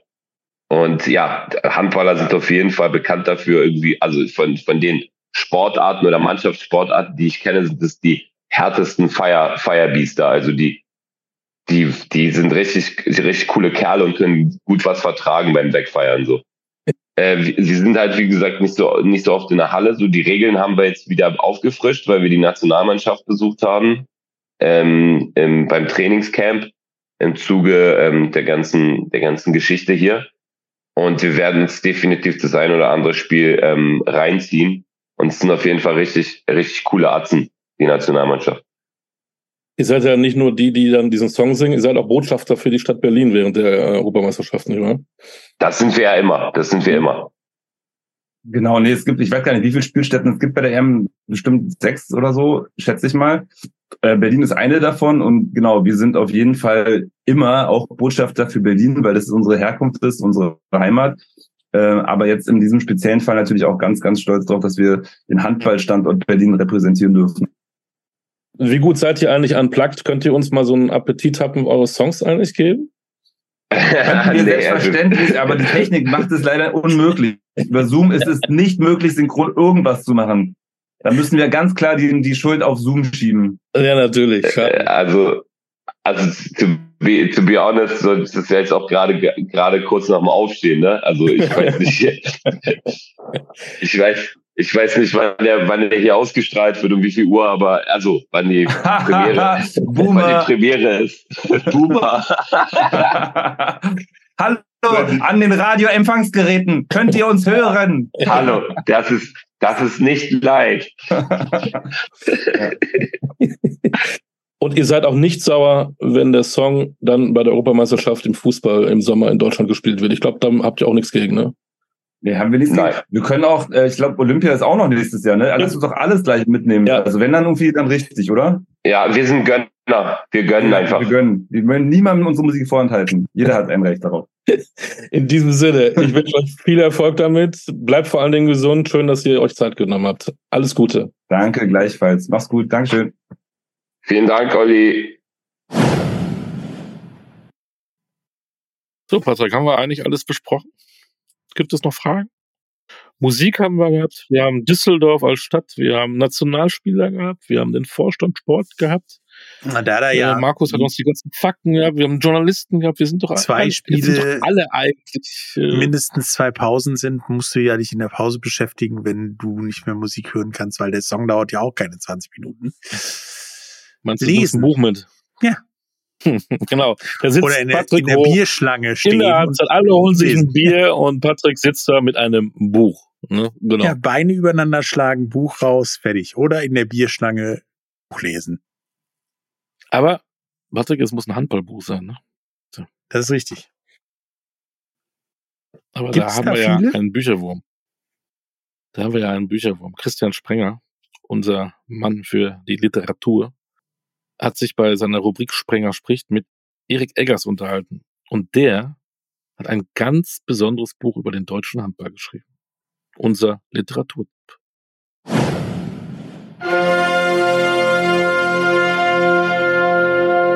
Sprenger spricht.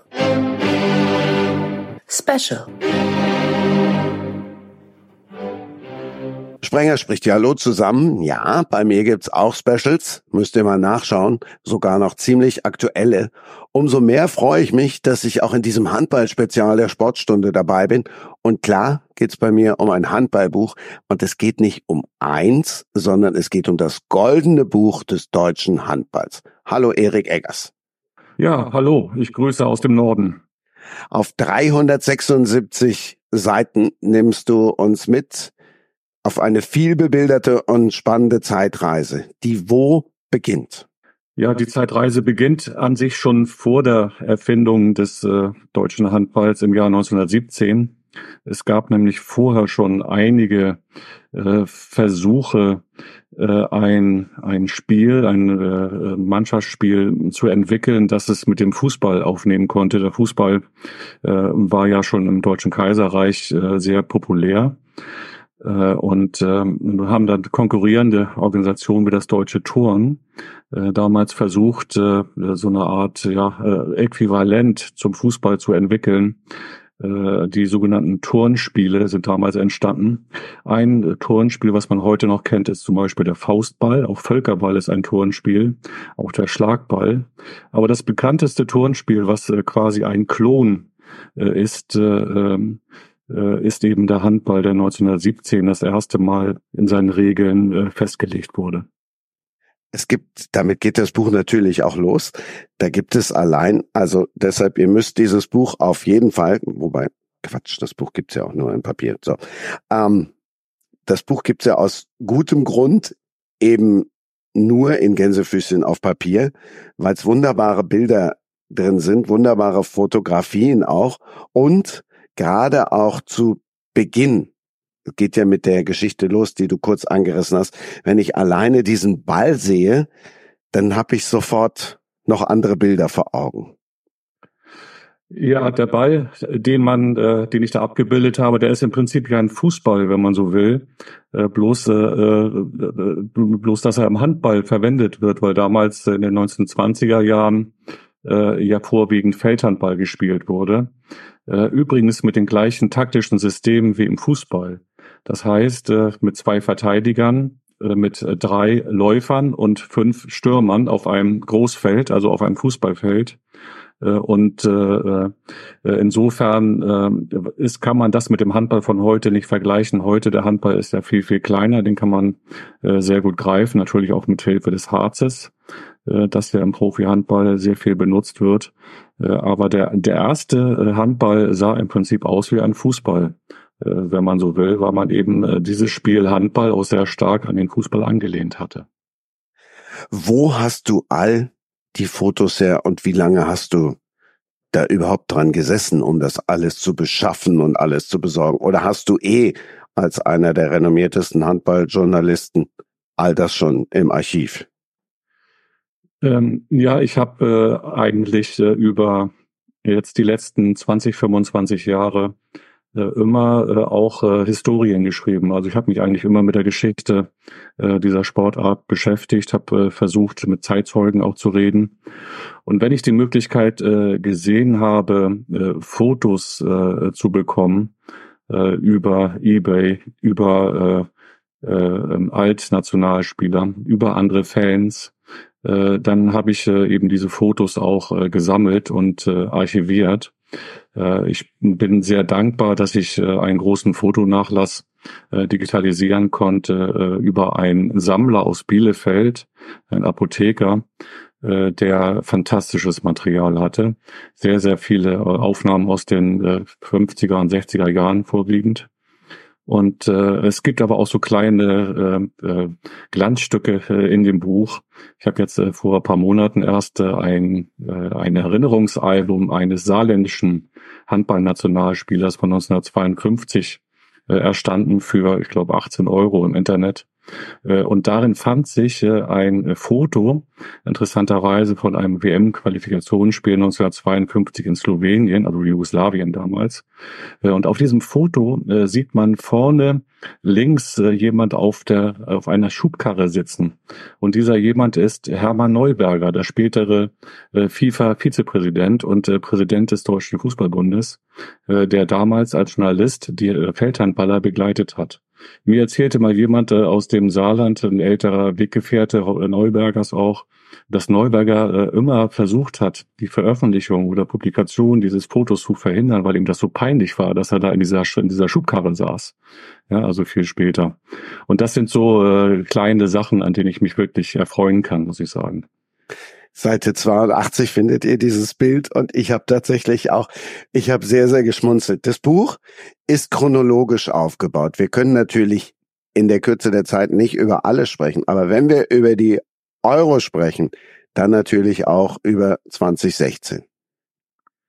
Ja, 2016 ist natürlich äh, ein, äh, wie soll man sagen, ein mirakulöses äh, Turnier gewesen, weil die Mannschaft eigentlich äh, als krasser Außenseiter in dieses Turnier gestartet ist. Vier, fünf Leute fehlten verletzt. Äh, und äh, man hatte aber diesen äh, Bundestrainer äh, aus Island, Dago Sigurdsson, äh, der sich gar nicht äh, länger daran aufhielt, sondern äh, Dado, der auch gar nicht äh, über die Verletzten reden wollte, weil das für ihn äh, verschwendete Zeit war, der dann sagte, äh, ja, es fehlt ja niemand, es spielt nur jemand anders. Äh, und äh, der einfach äh, so tat, als würde das gar keine Rolle spielen. Und äh, dann hat diese Mannschaft, obwohl dann noch äh, in, während des Turniers äh, zwei, drei Spieler äh, ausgefallen sind, auch wieder sehr, sehr wichtige Spieler, äh, ist diese Mannschaft äh, in einen Flow gekommen, hat dann äh, sensationellerweise mit einem Supertorwart im Rücken Andreas Wolf, der damals völlig unbekannt war, äh, äh, dann äh, in der Hauptrunde die Dänen geschlagen, die äh, wirklich hoher Favorit waren damals. Äh, und äh, man hat äh, auch im Endspiel dann Spanien sehr, sehr klar schlagen können mit einer fantastischen Abwehr, muss man sagen. Welches Turnier kommt noch vor? Ja, ich habe versucht, alle Turniere äh, zu covern, die in Deutschland äh, stattgefunden haben, also große Turniere, Weltmeisterschaften, Olympische Spiele natürlich. Äh, für den äh, äh, Hallenhandball ist natürlich extrem wichtig gewesen, ähm, äh, das Olympische Handballturnier 1972 in München, weil Hallenhandball dort das erste Mal im olympischen Programm aufgetaucht ist. Und äh, natürlich sind dann auch die Weltmeisterschaften 1982 in äh, Deutschland wichtig, aber auch äh, der große Mythos äh, 1978 in Kopenhagen, als die westdeutsche Mannschaft äh, äh, ebenfalls als krasser Außenseiter in das Turnier gegangen, äh, den Olympiasieger aus der Sowjetunion geschlagen hat. Das, äh, also ich, man kann sagen, alle äh, Glanzlichter oder Höhepunkt deutscher Handballgeschichte sind in diesem Buch versammelt. Äh, auch äh, natürlich äh, die entsprechenden Erfolge der DDR-Mannschaft. Äh, äh, und zwar sowohl bei den Frauen wie auch äh, bei den Männern. Also bei der, der, der größte DDR-Triumph war ja der Sieg bei den Olympischen Spielen 1980 in Moskau mit einem herausragenden Torwart Wieland Schmidt. Und äh, die größte Frauenmannschaft äh, eigentlich Deutschland ist äh, Deutschlands ist die äh, äh, große äh, DDR-Auswahl gewesen der 70er Jahre, als das Team um Waltraud Kretschmer, die Mutter äh, von Stefan Kretschmer äh, äh, und, äh, und äh, Richter äh, dreimal die Weltmeisterschaft gewonnen hat. Also diese Sachen sind auch alle versammelt. Das ist keine Männergeschichte. Es ist auch keine BAD-Geschichte, sondern ich habe schon versucht, äh, die verschiedenen äh, äh, Felder äh, deutscher Handballgeschichte in diesem Buch zu versammeln. Wir streichen Versuch, sondern du hast das grandios gemacht. Also sind sich ja alle einig, das ist die Bibel und das ist wirklich ein klasse Buch. Jetzt hast du das mit den Frauen schon erzählt. Ich war jetzt persönlich überrascht, wie viel Raum du ihnen eingeräumt hast. Ja, ähm, das, das, äh, man kann natürlich überrascht sein. Äh, auf der anderen Seite ist äh, Handball ja als Frauenspiel auch konzipiert worden. Das äh, wird schnell vergessen. 1917 ist das eigentlich als Frauenspiel aufgelegt worden. das hat mit den Verhältnissen im Ersten Weltkrieg auch zu tun gehabt natürlich. die meisten Männer waren an der Front oder mussten woanders arbeiten und die gesellschaftlichen Realitäten verändern sich ja im Krieg. Das sehen wir ja auch heute in der Ukraine, dass viele viele Frauen auf einmal Jobs machen müssen, die sonst äh, Männer verrichten. Und, äh, und deswegen war das kein Zufall, dass die Turnerschaft äh, damals dieses Spiel entwickelt hat, auch um quasi die Körper der Frauen auf diese äh, Arbeit in den Fabriken zum Beispiel äh, vorzubereiten, beziehungsweise die äh, dafür zu präparieren. Und äh, das äh, äh Handball hat natürlich äh, äh, im, im Frauenbereich äh, in der Öffentlichkeit nie diese große Rolle gespielt. Äh, das, äh, das muss man schon festhalten. Das ist aber ja auch in anderen Sportarten nicht anders. Im Fußball war das ja noch viel extremer. Äh, Im Fußball war es ja so, dass der Deutsche Fußballbund sogar den Frauenfußball viele Jahre lang, nämlich von 1955 bis 1970 ja verboten hat sogar. Und da war der Handball doch relativ fortschrittlich und hat hat das zwar nicht promotet, der Verband, aber hat natürlich doch den Frauenhandball äh, entsprechend organisiert und verwaltet und äh, leider nicht immer mit der äh, nötigen Leidenschaft aus meiner Sicht, äh, so dass der Frauenhandball oft so hinten ein bisschen wegfiel. Äh, auch weil natürlich äh, mit dem Frauenhandball nicht so viel Geld zu verdienen war. Ja, sowas spielt äh, äh, in, in Verbänden äh, immer eine große Rolle, ja, ob man ob man damit äh, sein eigenes Verbandswesen finanzieren kann oder nicht. Also mich hat's natürlich deshalb überrascht, äh, weil ich da eher unwissend dran gegangen bin. Bin jetzt ja nicht so der Handballexperte und deshalb hat's mich positiv überrascht. Und ich habe dann auch relativ schnell gemerkt, die Frauen spielen in dem Buch jetzt nicht die große Rolle, weil es dem Zeitgeist entspricht, Stichwort Diversität, sondern weil es tatsächlich so ist, weil sie tatsächlich die Riesenrolle im Handball einnehmen. Ja, das kann man, äh, das kann man schon sagen. Aber wie gesagt, äh, es äh, ähm, äh, in der öffentlichen Wahrnehmung hat der Frauenhandball in den letzten 50, 60 Jahren auch äh, nie die Rolle gespielt, äh, die der Männerhandball spielte. Äh, ich nenne mal nur eine Geschichte, die ich wirklich äh, extrem spektakulär finde. Äh, mir hat Renate Wolf, eine wirklich Frauenhandball-Legende, ein Interview gegeben, in dem sie erzählt, wie sie 1982 sich geoutet hat als lesbisch gegenüber dem damaligen Bundestrainer. Und ähm, der Bundestrainer hat darauf reagiert, ähm, äh, indem er äh, Renate Wolf erstmal in dem Hotel, in dem sie logierten, damals in China, ausquartiert hat, äh, drei Stockwerke höher äh, äh verlegt hat, äh, weil die Gefahr ja bestand, äh, dass sie die anderen Spielerinnen anstecken würde. Äh, und äh, äh, sie ist kurz danach äh, dann auch zum Rücktritt äh, genötigt worden, äh, weil sie lesbisch war. Äh, und, äh, und, und alleine diese Geschichte, die ist so spektakulär aus heutiger Sicht, natürlich ist das jetzt äh, alles 40 Jahre her, dass ich finde, dass man solche Geschichten auch aufbewahren und ja und sichern muss für die Nachwelt. Wahnsinn.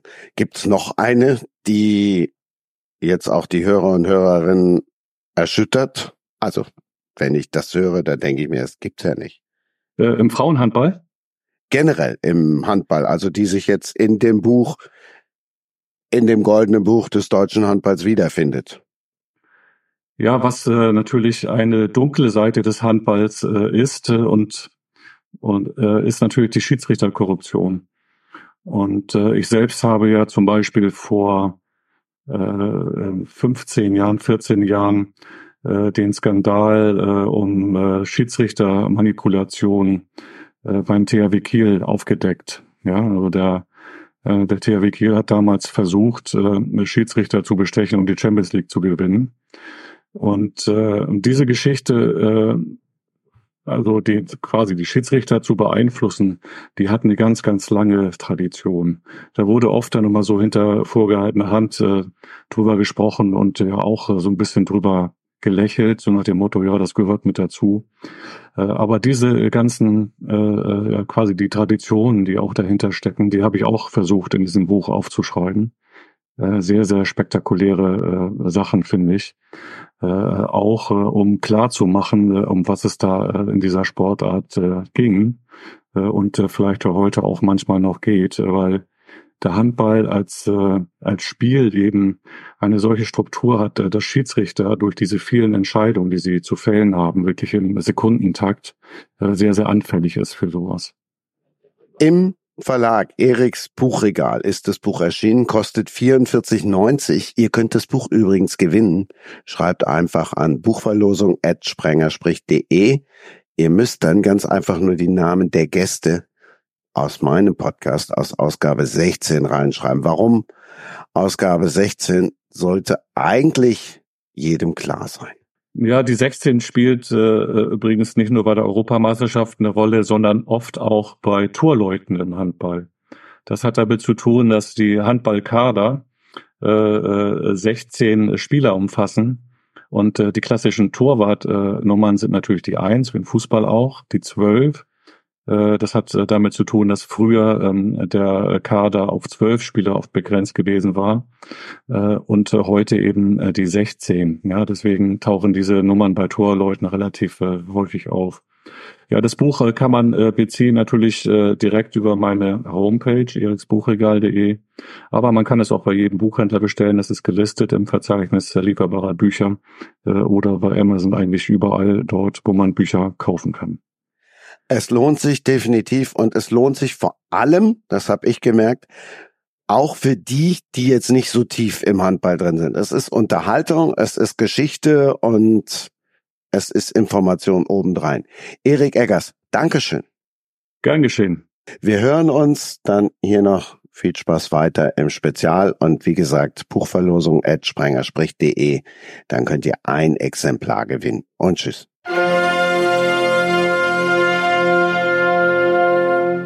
Sprenger spricht überall da, wo es Podcasts gibt.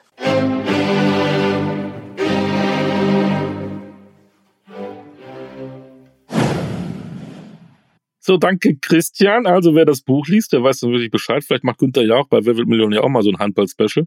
Und wenn du dann dieses Buch auswendig gelernt hast, dann ist die Millionenfrage für dich, glaube ich, ein Witz.